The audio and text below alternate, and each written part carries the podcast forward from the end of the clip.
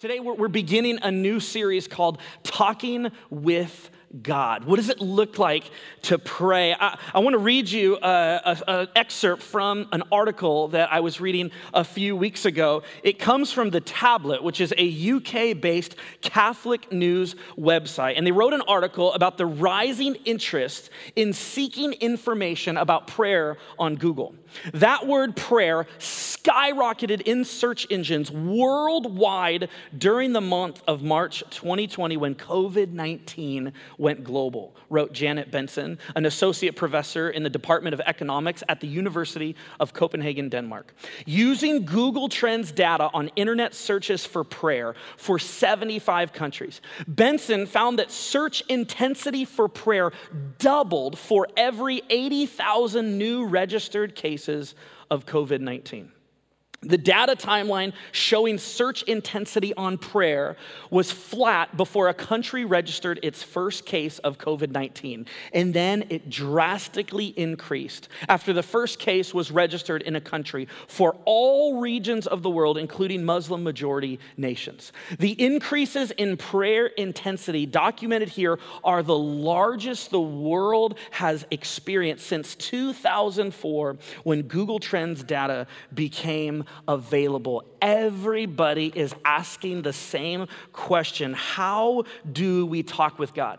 And talking with God, prayer is actually an essential part of the Bible. From Genesis to Revelation, you will find person after person talking and communicating with God as a central part of their life. And it was a central part of Jesus' life as well. There's this moment in the Gospel of John where we find Jesus actually praying to his heavenly Father, our heavenly Father, and his prayer is very interesting. And his prayer was not just for the people that were listening to him, but he prayed prayed for you. Listen to Jesus' prayer in John chapter 17, verse 20.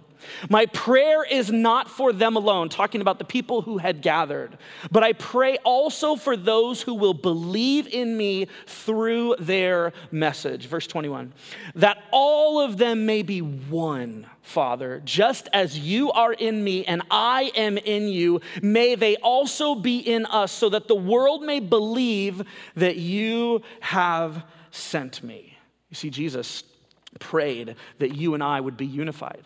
I don't know what your expectations are coming into this conversation about talking with God and what prayer looks like, but I remember a, a, moment maybe 10 or 15 years ago. I was preaching in front of a room full of 500 Marines. They had just entered boot camp, they were at Camp Pendleton. There was 500 young Marines, and I had the opportunity to preach to them.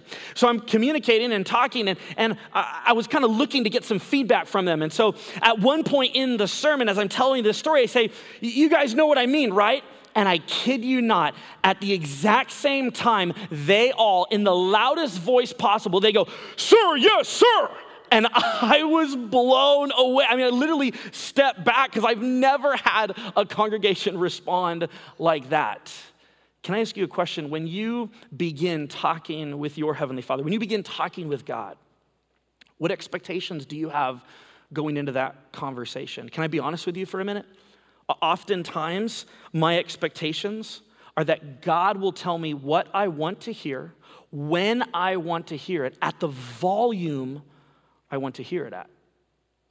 You see, for many of us, prayer is rather confusing if we're honest. Talking with God doesn't seem to make sense. You, look at your own life, if I'm being real with you guys, I mean, Sarah and I will get in an argument at home where the kids will do something that frustrates me, and, and I just feel like overwhelmed, and I'm going, God, where are you in the middle of this? And then I go, man, who am I to even be talking to God? And so, whatever questions you have as we enter into this series on prayer, our hope is that this series helps you better connect with God. And so today, for a few minutes, I want to talk about how to pray big. And then my amazing bride, my wife, Sarah, she's going to come up and talk for a few minutes about how do we pray with our kids and our grandkids. But before we talk about how to pray big, we need to understand that Jesus understood that there would be the temptation that you and I would pray insignificant prayers, that we would pray small prayers, that we would pray meaningless prayers. And so he warns us about that in Matthew chapter 6 6, verses 5 to 8. Look at what Jesus says. And when you pray, do not be like the hypocrites, for they love to pray standing in the synagogues and on the street corners to be seen by others. Truly, I tell you, they have received their reward in full. But when you pray, go into your room, close the door, and pray to your Father who is unseen. Then your Father who sees what is done in secret will reward you. And when you pray, do not keep on babbling like the pagans, for they think they will be heard because of their many words.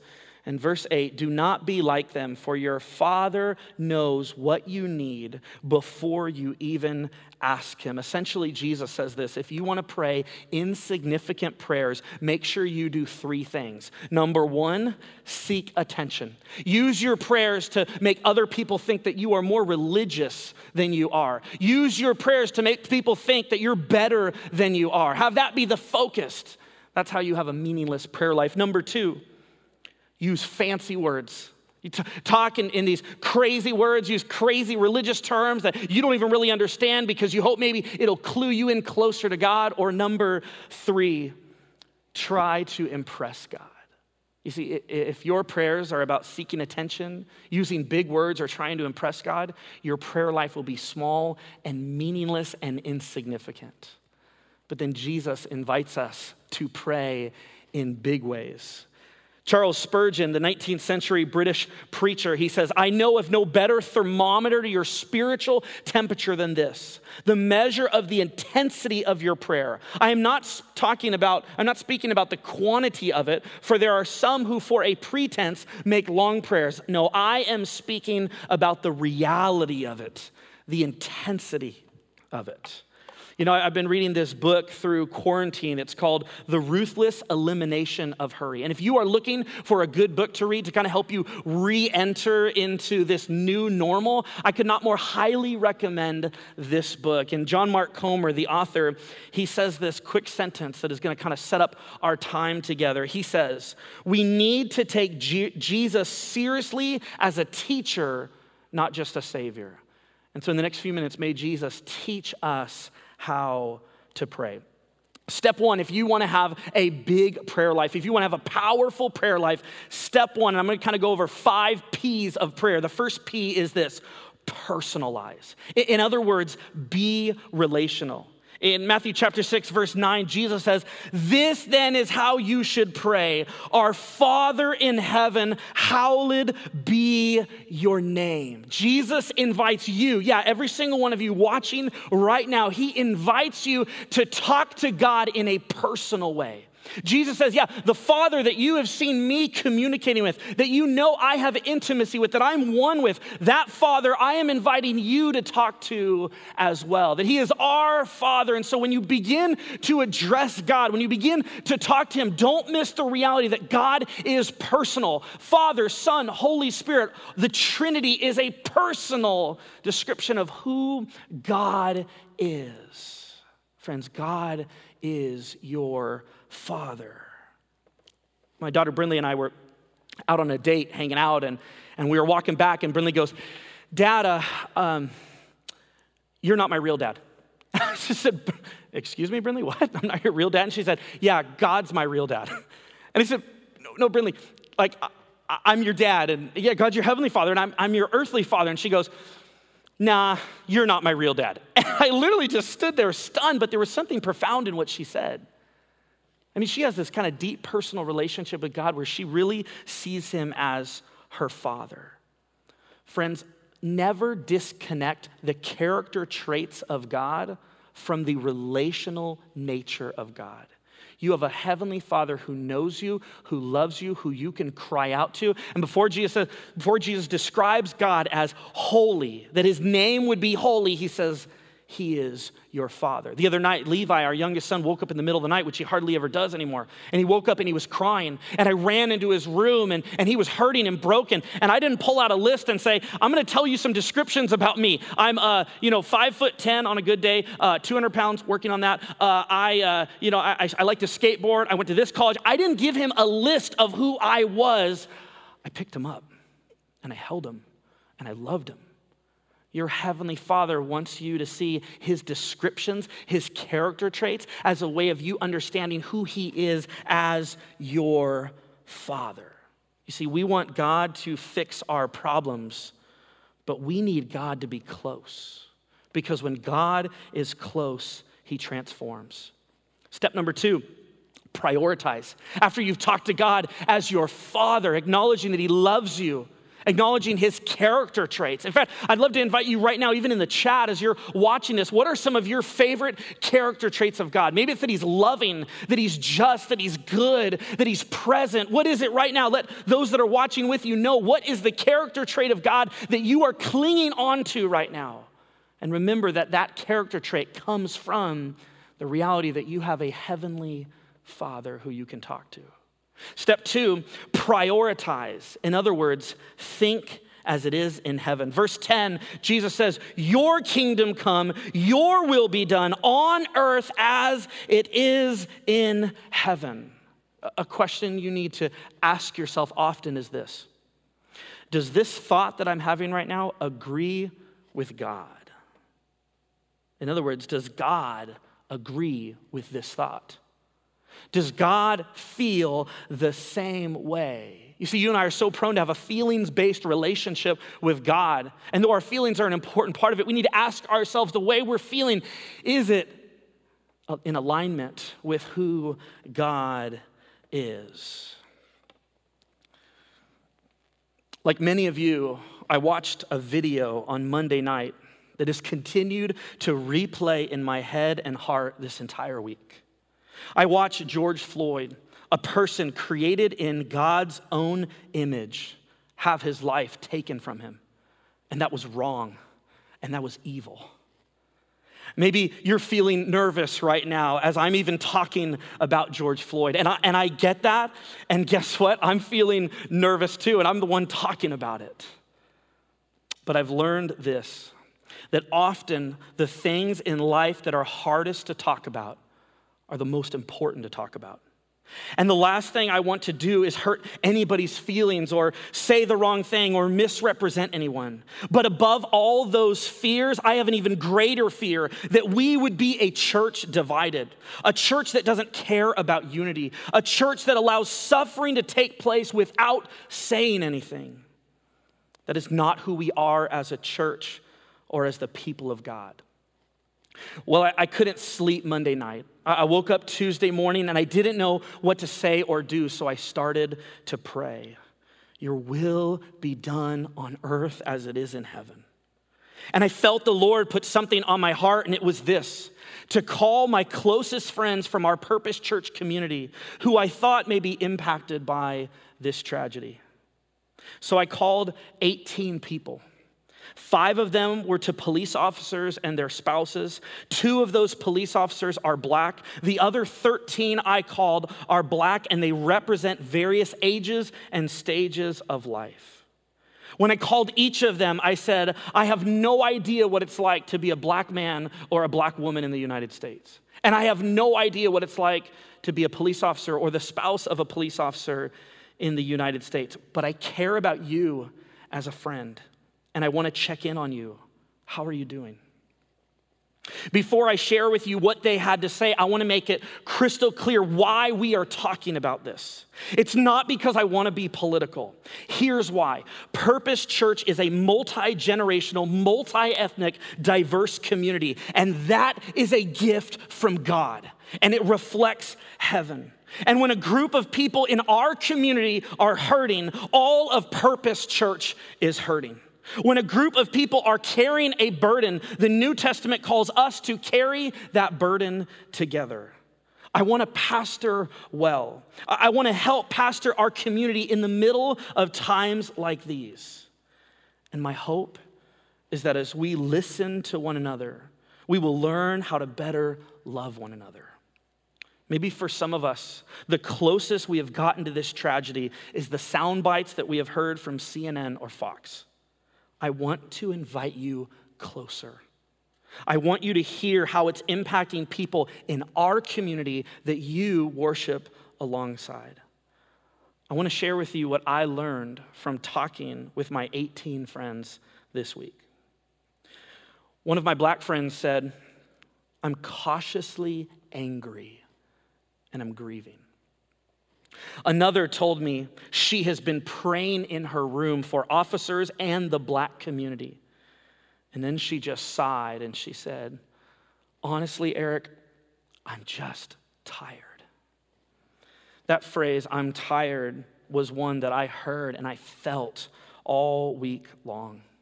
I, I talked with a few mothers of black boys, and they each said something like this In moments like this, it would be so much less scary to have daughters than sons. One of my black police officer friends told me he feels really isolated and alone. And I asked him if he felt that way as a black man. And he said no. He said he feels that as a police officer and a black man. The spouse of a police officer shared with me this week that she is hurting for everyone and feels alone and scared. She also told me that what happened to George Floyd has to be addressed. One young black man in our community told me, I'm heartbroken that I'm not more heartbroken. I'm not surprised by all this, and that saddens me. Another young black man shared his personal feelings this way I'm sad. It could have been me. I feel desensitized. I'm praying for the black community and I'm praying for police officers who might find themselves in a similar situation. I know many are not racist. I am especially encouraged when my white brothers and sisters say something and they check in on me.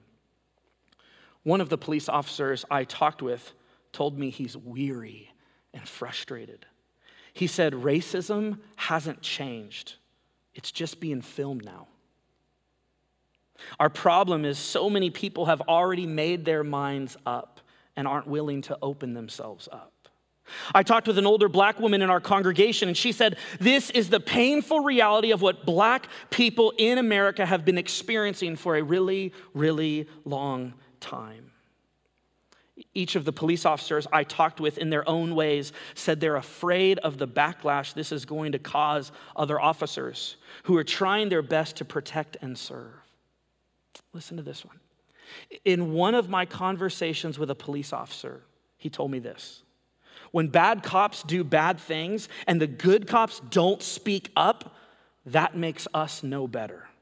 We have to say this is wrong so that the next generation of officers will know this is not how we do things. The public thinks officers don't care, but we do care. He also posted something similar to that on his social media account.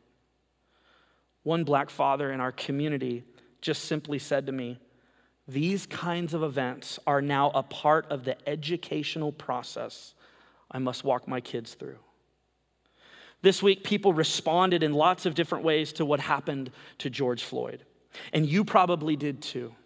Maybe it was you posted and you made some social media uh, graphic with some words or a picture and you posted that.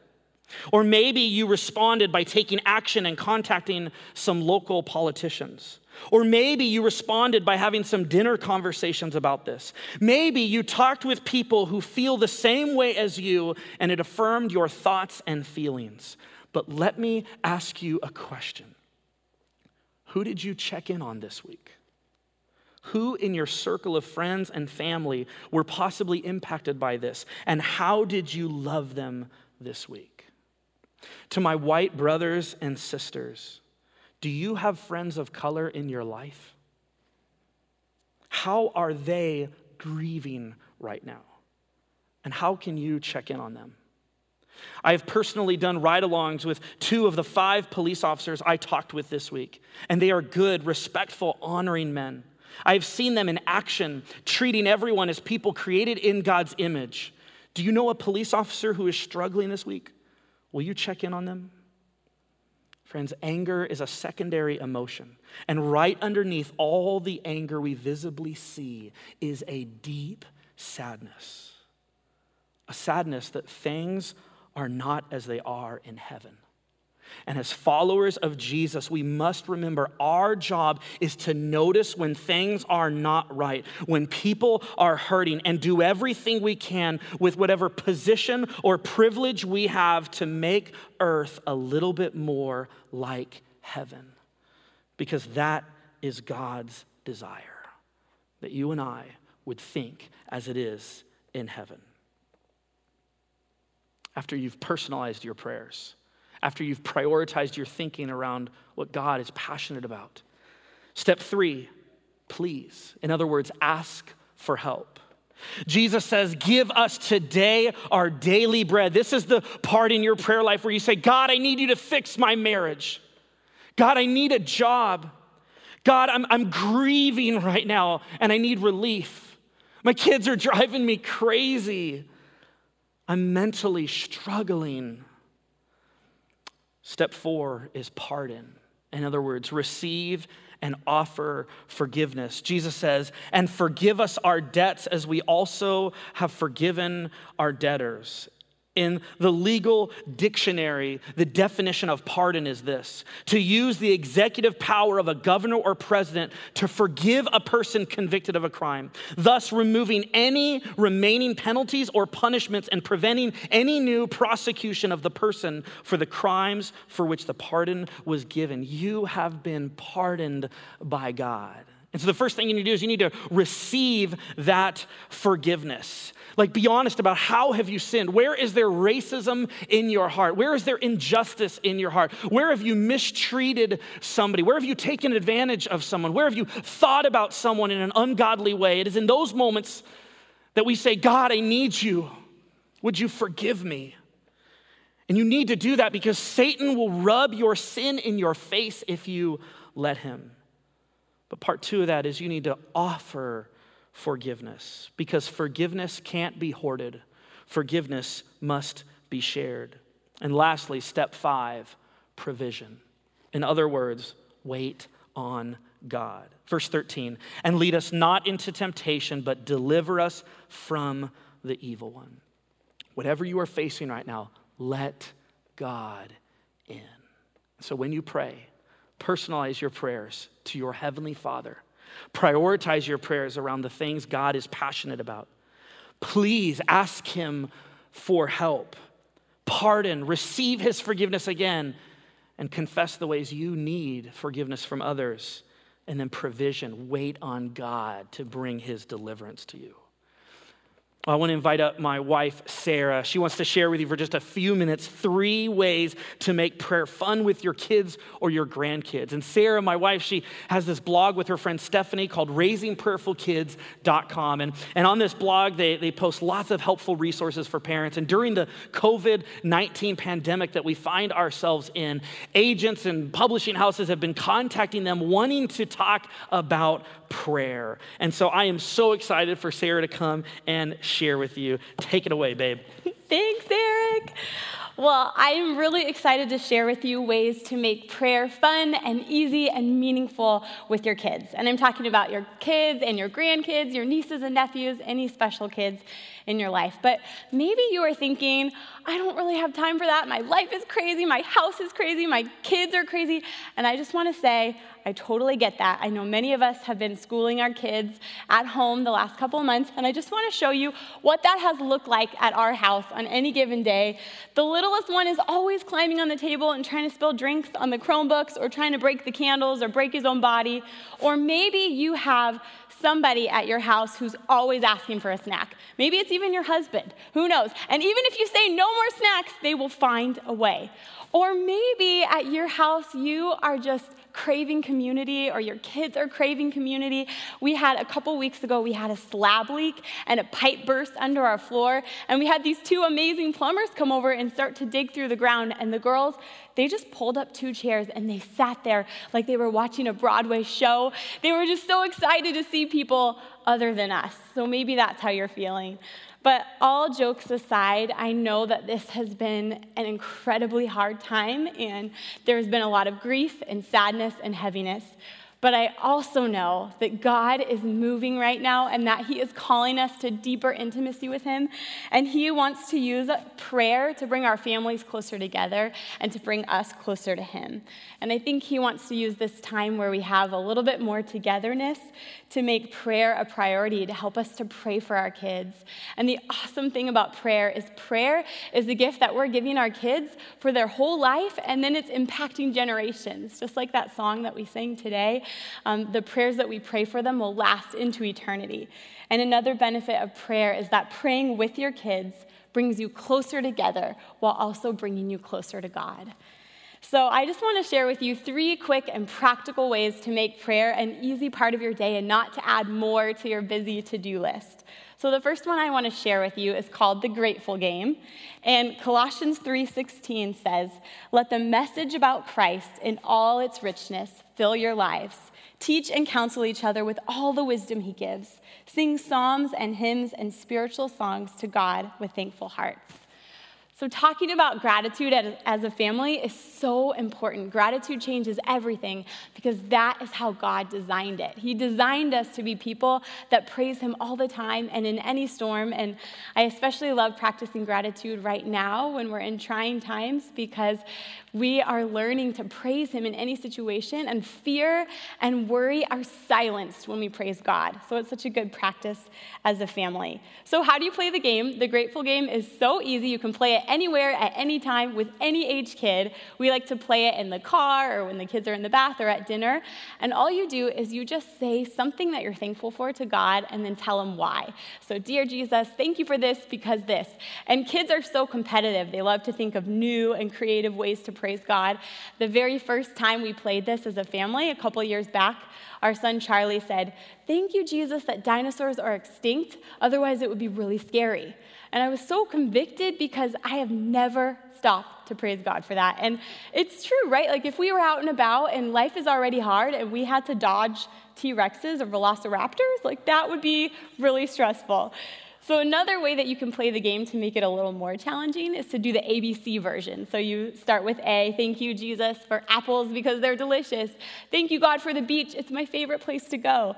And this game really works. It kind of sounds like just this fun, silly game, but it really turns our day around. And sometimes I suggest it because the kids are grumpy or there's a lot of sibling rivalry. But more often than not, I start playing this game because I can tell in my heart that I'm getting um, focused focused on fear or worry or anxiety or just things that are not perfect, and I'm stopping realizing that my hope is in Jesus. So we start to play this game, and it turns around our day. Um, choosing gratitude increases our joy because that is how God designed it. He has called us to praise Him in any situation. And when we obey Him, we are happier and healthier people. And it turns the day around for our whole family. So, a couple years ago, I was putting the kids to bed, and Brinley told me I could share this story with you, but she was just having a really rough day. And so she was in her top bunk making all the sound effects, like, worst day ever. And so I climbed up into the top bunk bed with her and I said, Hey, Brinley, do you want to stay up later than everyone else and play the Grateful Game? And she said, I guess. And then we just started saying things that we were thankful for in her room. And then after a minute, she just took a deep breath and she said, Mom, you're right. This game really does change my heart. And it was just such a cool moment for me because my hope and my expectation for the future is right now, this is just a fun game we play, but I hope that all of us will remember, since we're practicing now, to praise Him when life gets really dark and when it gets really hard. And then another way to practice gratitude as a family that I wanted to share really quickly is to keep a miracle book. And this could just be a cheap book or binder, and you could just take a minute every now and then to write down something. We have the big kids' spiritual birthdays, or a time we were in a car wreck, or times we've been sick and have been healed. And this, you can just take a minute and keep it somewhere where you can read it and reread it again. And this becomes a special keepsake for families and a reminder that God does provide, He does show up, He does heal, and He does restore. And I just keep thinking, what if instead of being people that were constantly counting hardships or shortcomings or failures or even calories, what if we became families that counted the ways that God has provided for us and the ways that He has blessed us? So, the second one I want to share with you is the prayer of examen. And Psalm 139, 7 through 10 says, Where can I go from your spirit? Where can I flee from your presence? If I go up to the heavens, you are there. If I make my bed in the depths, you are there. If I rise on the wings of the dawn, if I settle on the far side of the sea, even there your hand will guide me, your right hand will hold me fast. God is everywhere. Do we look for him and do we see him everywhere? And the prayer of examen is such an easy one to do, especially right now because we have a lot more time together as families. And it's just the prayer of examen is a spiritual discipline that involves reflecting on your day and God's involvement and action in it. So we don't call it that. Some people call it peaks and valleys or highs and lows. We don't call it the prayer of examine. We just call it the dinner game. And we say, what was the best part of your day? What was the hardest part of your day? And where did you see God working? And the cool thing about this is it also helps us to practice confession because a lot of times the hardest part of our day is something that we just didn't handle right, and then we can say sorry to each other. And it's not a time for correction or discipline, it's a time for open communication. And the best part is asking each other, Where did you see God? It's funny, when we first started playing this game, none of the kids ever had an answer for that question. But over the years, and just recently, they are noticing God through their day. And just last week, we played it, and Brinley, when we got to that question, she said, well, I can't pick just one. I saw God working all day long. And then she started to tell us how she saw God in her dad and in different circumstances. So, this is a great way for us to become noticers of what God is doing and to stop and praise Him for it. And the very last one I want to show you is nature prayer walk. Psalm 8, 3 through 4 says, When I look at your heavens, the work of your fingers, the moon and the stars which you have set in place, what is mankind that you are mindful of them? Human beings that you care for them. So, are you like our family? Are you already walking a little bit more? If you're heading to the backyard or you're walking around the block, you can have a nature prayer walk. And with younger kids, you can have them bring a bucket or a basket and just collect things that are cool that God made. And they could even take it home and do an art project after. With older kids, they can take pictures of the beauty that they see. We also have a little nature prayer walk activity that we like to do with the kids. And it, this turns it into a competition where they find a bird that's singing to God or find something colorful that God made. And if you want one of these too, you can print it out at our blog. It's at raisingprayerfulkids.com. And that's just a fun thing to do over the summer with your kids. I love the book Draw the Circle by Pastor Mark Batterson. He connects noticing acts of God with prayer. And in it, he says, Prayer turns us into first class noticers. It helps us see what God wants us to notice. The more you pray, the more you notice. The less you pray, the less you notice. It's as simple as that. So, doing a nature prayer walk with your family helps you and your kids to notice God's goodness all around you and to stop and thank Him for it. So, sometimes you might say, Look at the sky, God, you are so cool. And that is prayer. And your kids probably won't even know that they're praying.